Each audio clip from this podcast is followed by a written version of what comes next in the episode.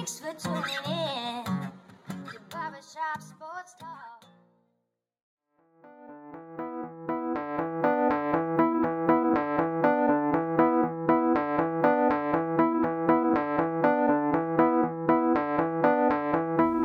Oh, thank you for tuning in to the 182nd episode of Barbershop Sports Talk with me, your host, Daryl D. Lane. As always, I want to thank you for tuning in, whether it be via Spotify, iTunes, Stitcher, Apple Podcasts, Google Podcasts, iHeartRadio, SoundCloud, or whichever podcasting app you are listening to me via, being recorded from Buffalo, New York groundbreaking news, right? So we're gonna have sports coming up. Baseball's uh, baseball's already kind of started, so we have games going on in baseball. The NBA is going to start, uh, I believe, next week. So the, the coverage in terms of what we do for the podcast is going to be a little bit different. This because the last about month or two it's been strictly football, but we're going to start getting into some other sports, and we're going to do that next week probably. Uh, for our guest today, we're going to have Catherine Fitzgerald. She covers the Arizona Cardinals for the Arizona Central. Great interview. I really appreciate having her on. We delved into a lot of stuff. We talked about Kyler Murray, Cliff Kingsbury. We also got into Arizona, how, how rookies are kind of adjusting with Corona going on. Even Josh Rosen, who I think is really interesting case because, and I mentioned this when I had her on, but you have Sam Darnold in that class, you have Josh Allen, you have Lamar Jackson, and you have Baker Mayfield. And all four of those franchises have moved heaven and earth. The Bills, they are doing everything they can to make sure that Josh Allen is successful. That's why they got Stefon Diggs in there. You see with Sam Darnold, right?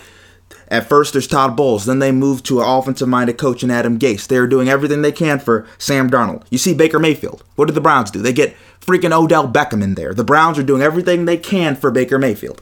You also see Lamar Jackson and the Baltimore Ravens are kind of the highest version of this, where they change their whole offense. They go from Joe Flacco, who's kind of a pocket prototypical passer, to this running based offense where the quarterback runs it 20 times a game, and you have Josh Allen, who, uh, Josh, excuse me, Josh Rosen, whose team's kind of like, yeah, we'll take Kyler. See ya. So I thought that was interesting too, but really enjoyed having her on, and I really appreciate having Catherine on. And we're gonna get to that interview and conversation kind of next after the break on Barbershop Sports Talk.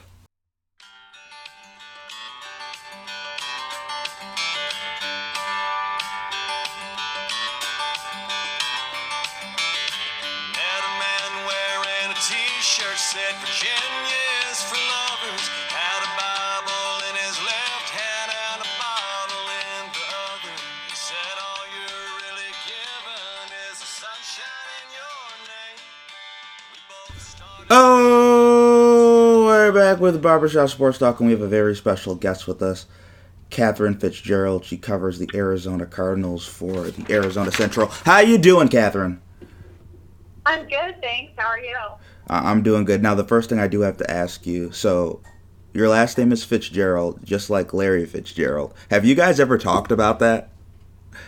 yeah, it's always been pretty funny. He'll actually call me Fitzy.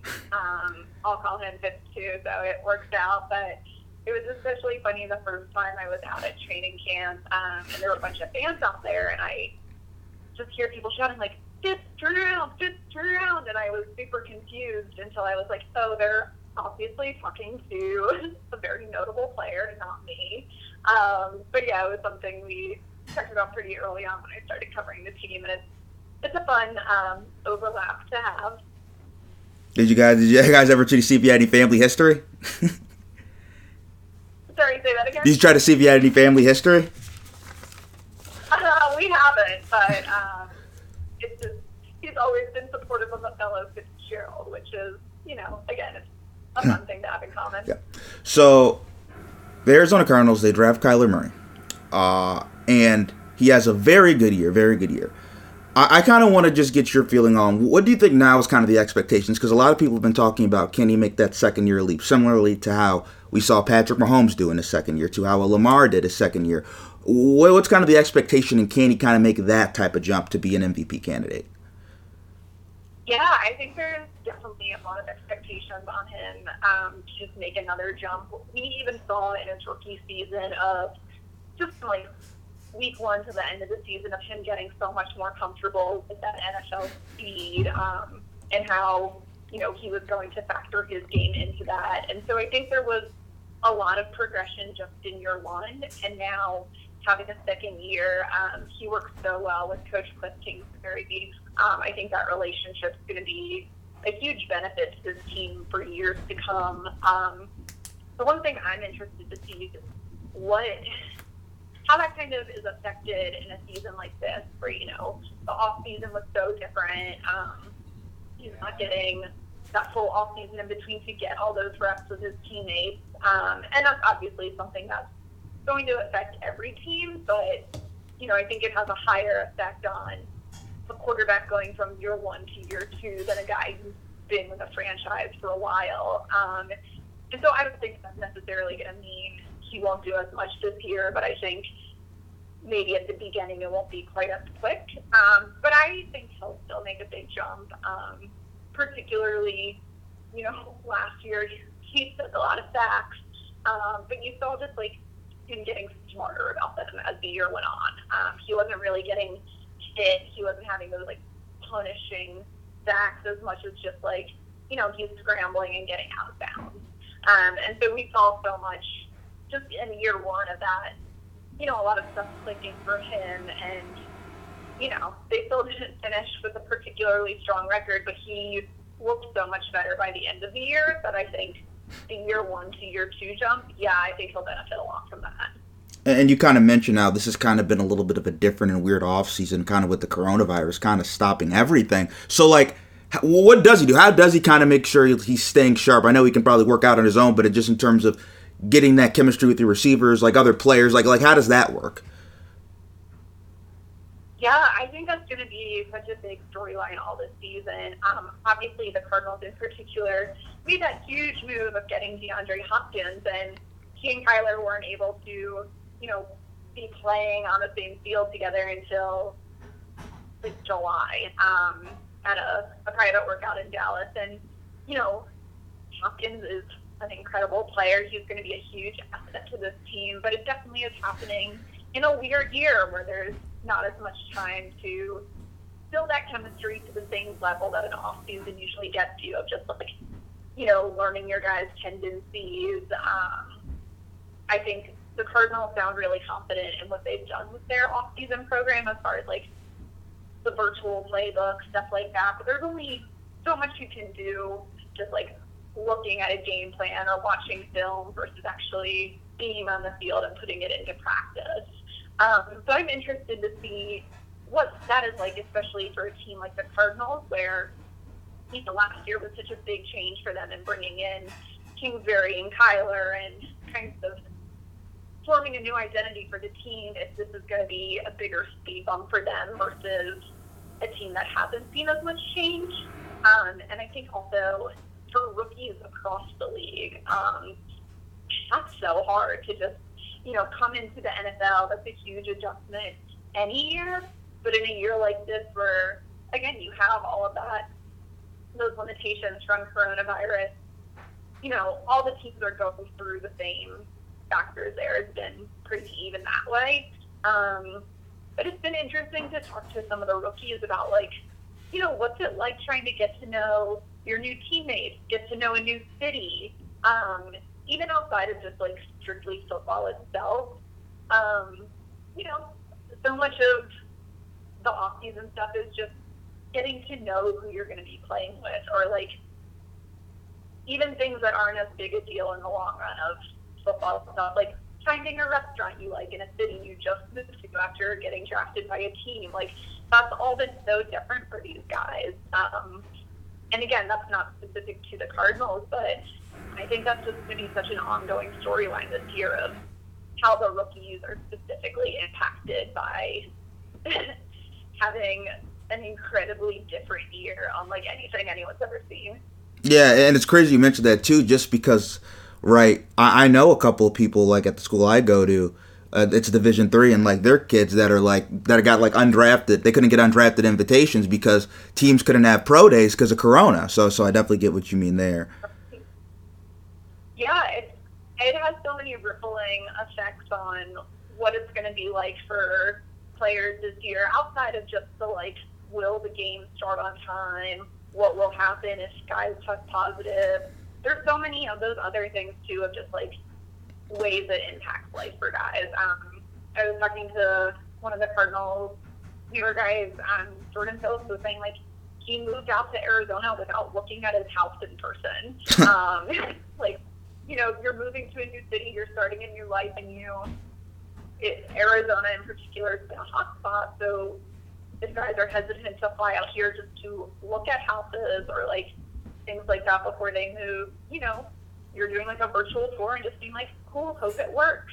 Um, and again, that's not, I don't think that particular scenario is going to have any effect on like a game result, but it's just so many things, you know, when your entire life is being changed for everyone in the world right now. Um, those little things just feel a bit more significant of trying to get comfortable in a new city. Um, and again, like, I don't think players are complaining about that by any means. I think they're pretty understanding everything about it, but I think it's hard to look at football in a vacuum right now. Personally, I feel when there are things that are affecting these players off the field too, and obviously they're professionals who know how to go about their jobs. Um, but, you know, they're thinking about their families and other people they know too, just in every decision they make.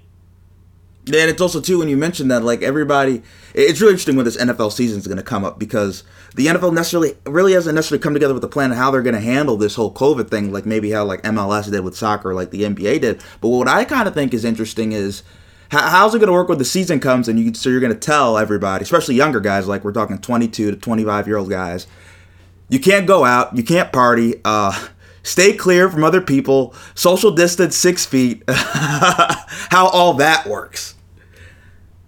Yeah, I think the one reason it'll probably be a bit easier for professional athletes is like end of the day, they still want to win all these games. And so I think that's going to be like the bigger factor as far as public health is being like, you know, it's definitely, it's weird for everyone to be told like, oh, okay, like, surprise, we don't go to bars and restaurants right now. Like, personally, it's been pretty rude for me, but like, public health is important too, so I get it. Um, but I think there's the added layer for these guys of like, well, what if I go out and I get sick and then and then I can't play or then my teammates get sick or my family gets sick. Um, because so much of their ability to do their job depends on their health. Um, on top of, of course, just like not wanting to get sick generally, there is that, you know, that like on the field incentive of I need to stay healthy so that I can play. Um, and I think that is a big motivator too, as far as guys wanting to make sure that they're safe and healthy. Um, you know, it leads a bit more naturally to following all those guidelines. I would feel. So, do you think they're gonna, when the season comes, do you think they're gonna test players? How often do you think they're gonna test players? Because I'd have to imagine that's eventually gonna happen. They're gonna have to, right? Yeah, I mean, definitely. I don't think that the league and the players union have finalized um, how often there will be testing. Um, and obviously, you know, maybe they start at a certain rate and it changes um, once the season starts. I think that's what's so unusual about all of this is how quickly things are changing. Um, and a lot of that is good, like adapting to what people are learning about this virus and trying to be safer and understand all of the science behind it. Um, but yeah, I'm I'm glad I'm not having to make any of these decisions. Um, and I know a lot of that is still up in the air, even though training camp is approaching so quickly. So you kind of mentioned rookies adjusting to the NFL, and I kind of want to talk about Kyler because right, so Kyler's going into second year. So when Kyler's in college, right, he, he steps in for Baker Mayfield, has a great year, Heisman Trophy winning campaign, and he ends up being a guy that I think some people were talking about being like a fifth round pick. To he's like five ten. I don't know how tall is he. Like how tall is he? Like five. Um, I think he's listed as five ten, and there was what I thought was a funny debate about how tall is he exactly. I can say personally, I'm five seven, and he's taller than me. Um, and like, regardless, he's obviously made it work on the field. Um, but yeah, I think always, you know, any year leading up to the draft, those specific measurements, you know, seem like the biggest deal in the world when really it hasn't had too much of an effect on him, I would say. But I guess how shocking was it for you? Because if you kind of look at past Arizona Cardinals quarterbacks, you're looking at Josh Rosen, who's like, what is he, six four? A guy like Carson Palmer. Carson Palmer's like six three, six four, and then you're kind of when you draft a quarterback, you're staking. They're staking their jobs on a guy that's like five ten, right? So how surprised were you that they actually took him? Um, I think the whole year ended up being just like so surprising to me in the sense of I had only been covering the team for a year, and you know they switched their head coach, they switched their quarterback. Um, it was just such a sweeping change that some of the smaller things or like the individual decisions felt a little smaller. And I think the reason that Kyler worked so well specifically with this team is in large part because of Cliff Kingsbury. Um, Kyler is obviously a really talented player regardless, but I don't think he would have necessarily been the number one pick if it weren't going to be going into a system like Kingsbury's and a team like the Cardinals. Um, and it just, you know, so it happened magically that like Cardinals had the number one pick that year. That was his year. They went all in on Kingsbury. Um, so I think, you know, to kind of get back to the question is that when you look at what they did all together, um, and, you know, again, they had five wins last season. It's not like this was a magic bullet and now this team's in the Super Bowl, but I think they're going to keep building around that. Um, and so just the fact that they went all in on this, um, it makes kind of each of those decisions make a little bit more sense. But then the whole, when you look at all of it, you're like, okay, wow, this is a huge change. Like the previous year, they had Steve Wilks, who, you know, they came up through defensive coaching and like their team identity was built around this or that. And now, you know, they're going all in on Kyler Murray. Um, so it was just kind of interesting to watch it from that perspective of like the team really flipping its identity in just a matter of a few months. Now you kind of mentioned both Steve Wilks and Josh Rosen. Uh, that that was to me one of the most interesting things in the NFL when it was going on is that after one year you're basically getting rid of your head coach and your quarterback. I, I just want to kind of know what do you think went into that, and do you think it was maybe a little bit too soon to do that, or do you think it needed to be done?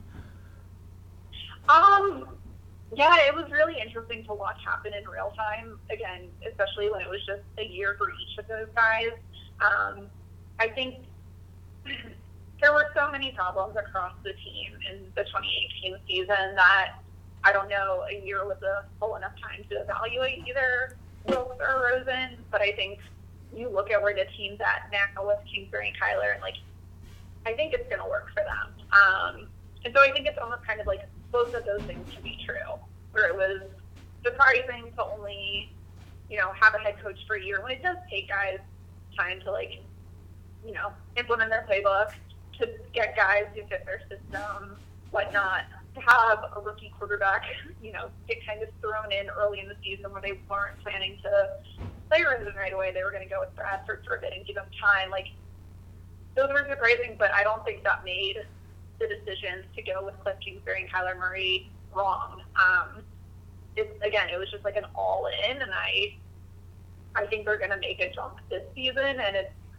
if nothing else, they're really exciting to watch. Um, and you add a guy like DeAndre Hopkins to the mix on top of what they were starting to build toward at the end of last year. Um, you know, it seems like a lot of that stuff is going to gel really well for the team. So I think kind of both things were true, which is a weird thing to say when kind of a lot of football analysis is more black and white, like, yes, this was right or this was wrong. But I think it kind of worked out both ways there. Now with Josh Rosen, he's kind of I kind of feel bad for actually because if you really look at that class, it was Josh Rosen, Josh Allen, Baker Mayfield, Sam Darnold, and Lamar Jackson. All four of those guys have kind of had their organizations go all in on them and have done the, best to try to make them succeed. And Josh Rosen got kind of canned in an unceremoniously way more than I've seen a, a young quarterback have that. Do you think Josh Rosen will ever get his chance? Well, and he's in Miami now, but, but with any team? I yeah, he's on a rough road for sure. Um, and I think too, like outside of just specifically, you know, what he can or can't do on the field, I know personally I would feel pretty demoralized to have my first two years in the league going to teams and then either losing a ton or not actually playing. And, you know, there's a lot of reasons why I'm not an NFL quarterback, and maybe that's one of them. But I think that does take a pretty big mental toll on a player where, particularly, like, these top draft picks and quarterbacks, like, they're used to winning. Um, you know, they were the guy coming up through through Pee Wee and through high school, and then even at college, you know, there's so much built around them, and like to then get thrown into the NFL, where like, yeah, especially some of the top picks, like you're going to teams that were bad the year before, and this is new territory, and this is not specific to Rosen necessarily, but just like I think that's a big adjustment mentally for so many players of being like, okay, like I was the top pick because I'm a great player, but now that means I'm going to have a rough couple of years as like this team tries to build towards something. Um, but yeah, I I think the way it's been shaking out for him, um, I don't know what'll happen next. Um, he was always entertaining to cover, but it, you know, that team, it, nothing translated to wins for the 2018 team. And, you know, I think there were times where he was put in a hard position, but also there were times where you saw those rookie decisions, um, just kind of like trying to force things on led to interceptions that just like, you know, really hurt the team in a lot of ways. Um, so I'm not sure, but it's definitely a rough start um, for any player to have a path like that. No, no, you mentioned Josh Rosen was was was entertaining to cover. What made Josh Rosen so entertaining? Um, he was just he would joke a lot during press conferences. I would say we got like one pretty funny quote out of each one, and um, you know, he was just he had a lot of interest outside of football too, which was fun to just kind of like chat about outside of practice. Um, I think what's been most interesting is he and Kyler are extremely different personality wise, but I also find Kyler really fun to cover as well. Um, where Kyler's definitely more introverted. He's more like he really loves football, really loves video games, but like doesn't you know have quite as many interests that at least he shares with us um, during press conferences versus like Josh Rosen. Sometimes we would talk about the environment and stuff, um, and it, so I think they're both entertaining to cover for different ways or different reasons. Excuse me. Um, yeah, and I think Kyler too, like he's quieter for sure, but he's got kind of a quirky sense of humor um, that we would see more and more as the season went on, and so I think that'll also be a fun thing heading into year two of just like you know when we're covering these guys every day, week after week, just it's always fun to get to know them better. Um, and I think that's like also a big jump from, especially a rookie who comes into the league. Um, in Kyler's case as well, where he was taking a lot of losses early on. you're not necessarily going to open up as much when you're trying to make sure like you're doing everything you can on the field. Um, and so I think even just this off season, we've seen him sharing a little bit more, and that's also just interesting to watch from like an off the field perspective. Now, when you look at the relationship, you've kind of mentioned this a little bit, the relationship with Kyler Murray, Cliff Kingsbury. Obviously, Cliff Kingsbury's like, I'm going all in on Kyler Murray. That is the guy. Can you just kind of describe that relationship a little bit more in depth?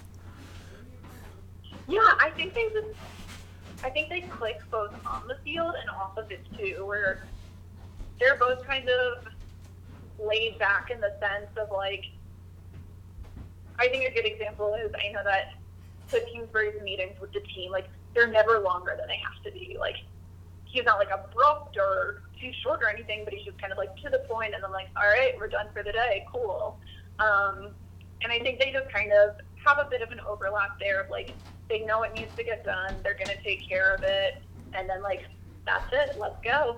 Um, and that of course is on top of, you know, just kind of Kyler Murray really fitting what Cliff is trying to build with his offense here. Um, as far as like bringing some of that air raid to the NFL. Um, and just, you know, a lot of creativity. I think we didn't totally see that the first year as much as maybe we will in the future when just like he's trying to get to know the players he's working with more. College and NFL are obviously a little bit different. Um, but I think what's really important about Cliff is it does seem generally like he really listens to feedback from his players. Um, and I know not specifically with Kyler, but more with the offensive line last year, you know, they would give him some feedback of like, hey, this has been rough on us. Can we tweak this a bit? And Kingsbury will listen to that and like adapt his plan.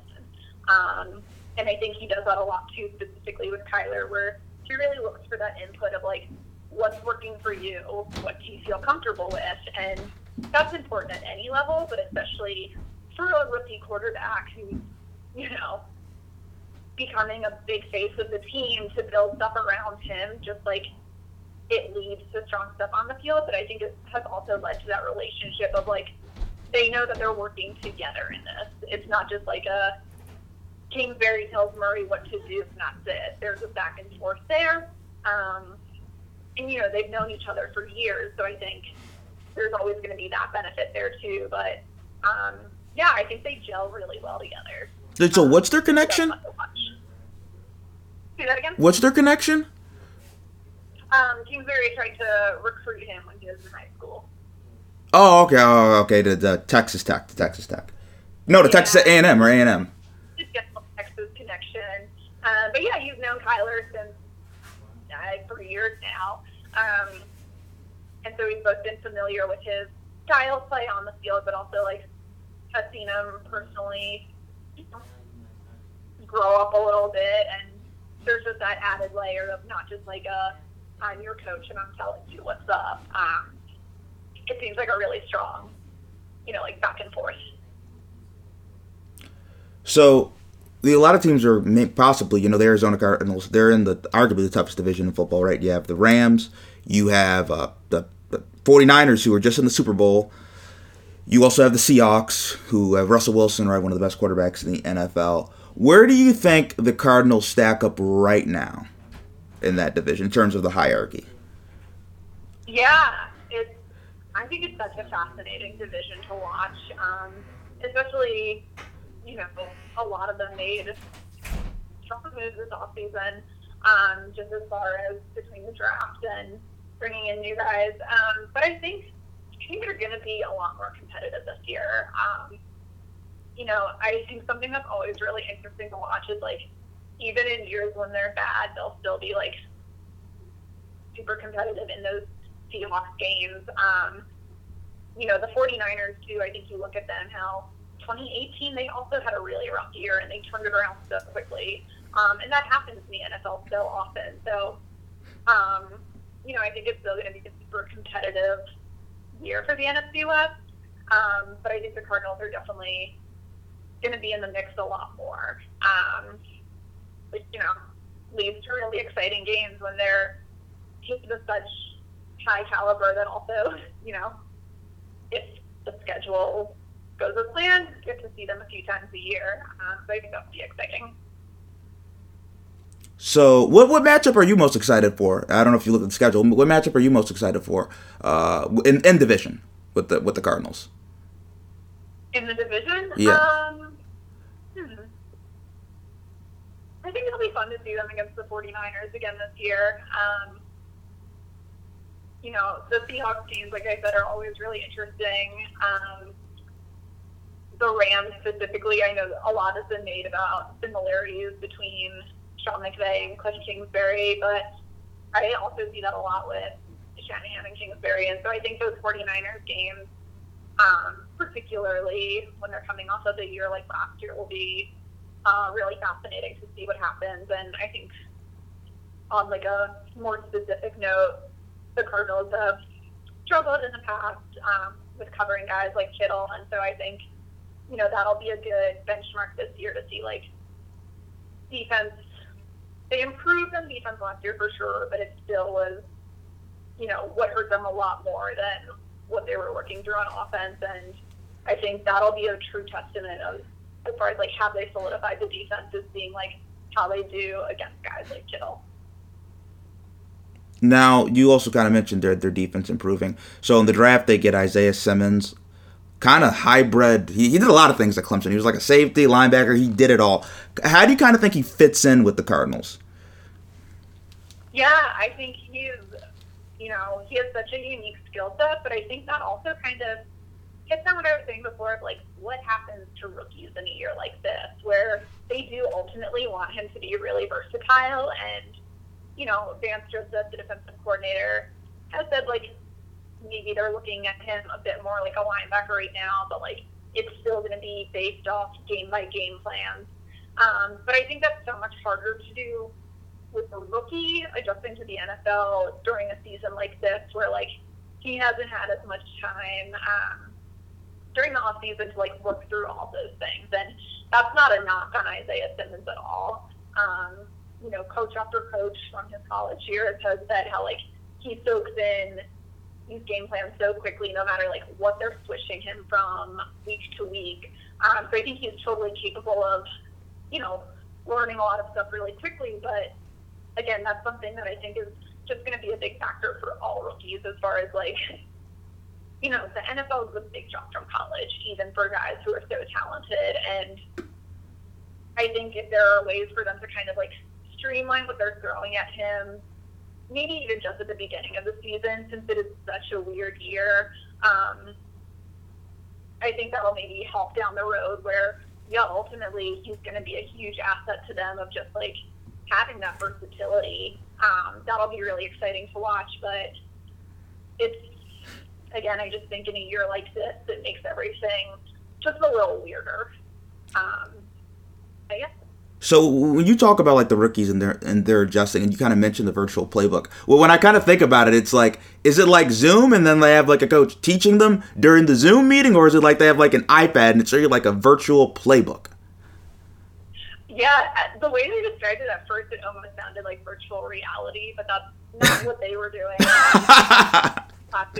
but it would have, you know, that would have been funny for sure, just to imagine, you know, guys like in an extra room at their house trying to like pretend to play. Um, but no, they tried to make it pretty interactive for the Cardinals at least, of like, you know, going through some different um, things and like having guys call out their assignment and stuff like that, and then doing a lot of situational stuff as much as we can and kind of that like I think they use Microsoft Teams, but like, you know, you're sitting down and like watching film or something like that and then Vance Joseph from time to time would be like, Okay, well like what if this happened instead? Like what would you do?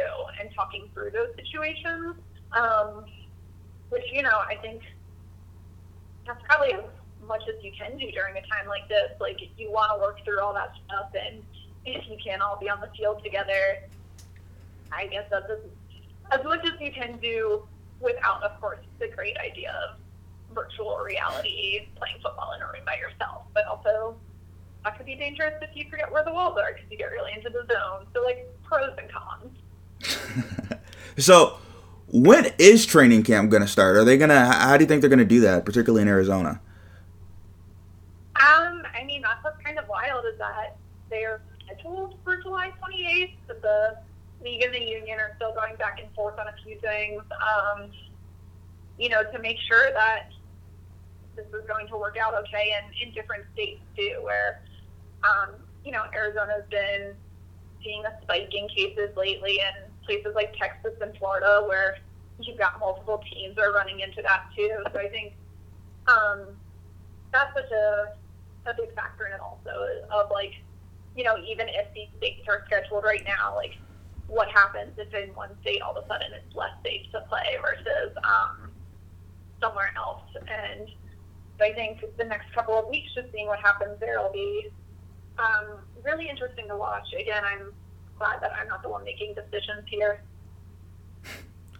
So with Larry Fitzgerald, he's like the ageless wonder. How how much longer is he going to play? Because he hasn't he been kind of flirting with retirement for a, a little bit now? Like, how long do you think he's going to continue to play?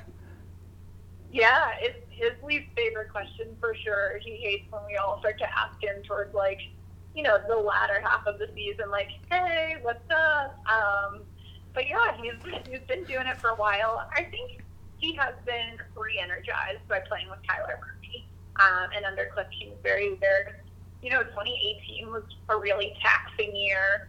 Um, even when they were losing, they were just also like really, really bad. Um, you know, it wasn't like a bunch of close games that just were like, oh, almost, we're so close. Um, I think 2018 was really hard on, you know, so many of these guys because of that added layer of it. But last season, you know, I think he's still having a lot of fun. And, like, obviously, he still has the skill set to do it. He has candidly said that he enjoyed not having OTAs this year and having a little bit of a physical break from, you know, that physical aspect of preparation. Um, but I think that's the big thing is that, like, even in a season like last year where they weren't winning right away, like, he was enjoying it. And that's what keeps guys around. Where, like, you know, not to be too cliche, but, like, if you're having fun, um, you know, he's like playing with Kyler. There's a kind of a youthful energy around the team right now, and I think that helps him in a couple ways. One, he likes working with these younger guys, um, and like again likes the system that they're doing right now. And there's a lot of excitement too, and that was all again before they kind of threw DeAndre Hopkins into the mix. Where like that's going to be huge for this team for so many ways, um, for so many reasons, and I think you know if that maybe needs a little less pressure on Larry Fitzgerald, then maybe he stays on a bit longer. Um, it's kind of hard to say going into a season like this where there's so much up in the air. Um, but I think definitely it was noticeable last season like he was enjoying it, and I personally wasn't surprised when he decided um, to do another year, just given how much you could see that both in practice and in interacting with other players of like having fun again. Now, Larry Fitzgerald is regarded as like one of just the good dudes in the NFL. Like, and, and there's always kind of like the stereotype and stigma around wide receivers, like the diva wide receiver that always asks for the ball. I know that's kind of like you know Antonio Brown, even though he has a lot of issues, but people kind of label all receivers like that, like Terrell Owens, you know. Kind of just, and everybody seems to love Larry. You, I've never heard anybody say a bad thing. Like he's one guy, like 100% approval rating. Just like talk about the type of guy Larry is. Yeah, I think he's done so much in the community here. Um, and like he's known around the league for that, for his involvement of stuff outside of football. Um, and you know, a lot of it is like working with nonprofits and different charities to help those causes. But I think too, like, you know, he took a class at Harvard and he likes to do photography in Iceland when he travels for the off season and he's interested in this and that. He's made a lot of connections outside of football. And I think one, it's healthy for all of us to have things we enjoy outside of our job. Um, but I think just kind of, you know, he's really interesting in that sense of like being so curious about so many different things and using his platform at football both to, again, help with a lot of specific causes and events and shine a light on some positive things happening in the community, but also like to get involved with things that interest him. Um, and I think people are definitely drawn to that. Um, and you know, I think too, like he's spent his whole career in Arizona. I think people, you know, he's just had so much time to deepen his connections in the greater Phoenix community from that. Um, so like, yeah, this whole state adores him, but I think league wide too, you know, like you said, people people really like Larry, and it comes from so much of that stuff. Again, on top of you know being like setting team records, being among all-time leaders in so many different statistical categories, like he backed up all of that stuff that he does on the field with being really involved outside of it too. Um, and I think people really latch on to that. You like just his interaction with his teammates. I have to imagine there's tremendous respect with him and his teammates. Like he's like the OG, like he's like the guy in the locker room. Yeah, and I think too, especially on a team like this where there are so many young guys, like it's so important to have veterans like a Larry Fitzgerald who can talk about things outside of the game itself too, as far as like, oh, like here's what you should know about the business side of things, or like here's something you probably didn't realize about like how the league works and stuff like that. Um, and I know like the wide receiver room in particular, you know, there's a lot of really close connections there, but I think he has made it a point to try to make those connections across the team. Like, again, there's so many aspects of being an NFL player that happen off the field, and that education for younger guys usually comes from older guys in the locker room. So those those relationships just become so significant. Now the Cardinals, when you mentioned the wide receiver room, they're going to have DeAndre Hopkins. They make the trade for him. How big of a role do you think he's going to play in Kyler Murray taking a step? Oh, if I think I'm Kyler Murray and I'm looking down the field and having all those options, like I'm super excited. Um, I think it's going to be really huge for Murray. Um, he, you know, he starts before in the past about he's compared Larry Fitzgerald to like a security blanket, someone who he knows he can always like look up and find, and like things will work out and it'll be great. And then you add a guy like DeAndre Hopkins to the mix, who, you know, just to have so many options there, um, especially for a younger guy like Kyler, that's huge. Um, so I think it'll be, you know, this offense is going to be really fun to watch. Um, so I think it'll just kind of be a matter of how they use everyone, and again, like how quickly everyone gets each other. Again, a guy like DeAndre Hopkins, a player of his caliber, it's not like he needs a long time to get to know people, to be productive, and to put up the stats that he does. Um, so I don't think there's going to be a tick up there. I think it's more just going to be like it'll get so much stronger as they go on. So, since you've been covering the Cardinals, what's like your favorite story that you have? Like like a, a funny moment. Um,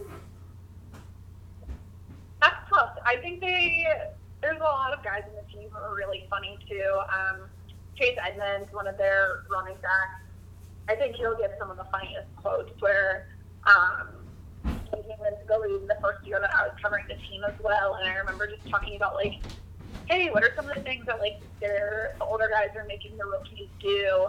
Um, you know, as like during training camp.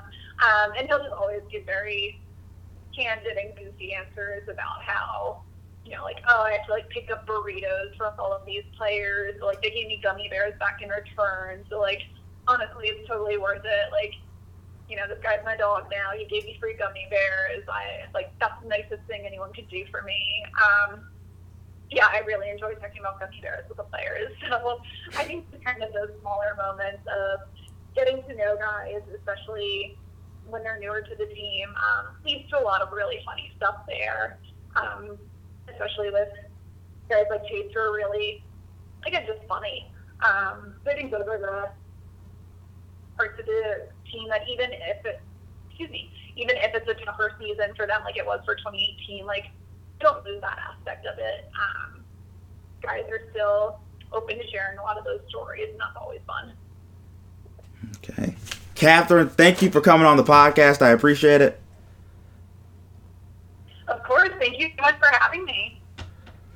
And once again, I want to thank Katherine Fitzgerald for coming on the show. Really appreciate it. And thank you, everybody, for tuning into this episode, the 182nd episode of Barbershop Sports Talk. She said she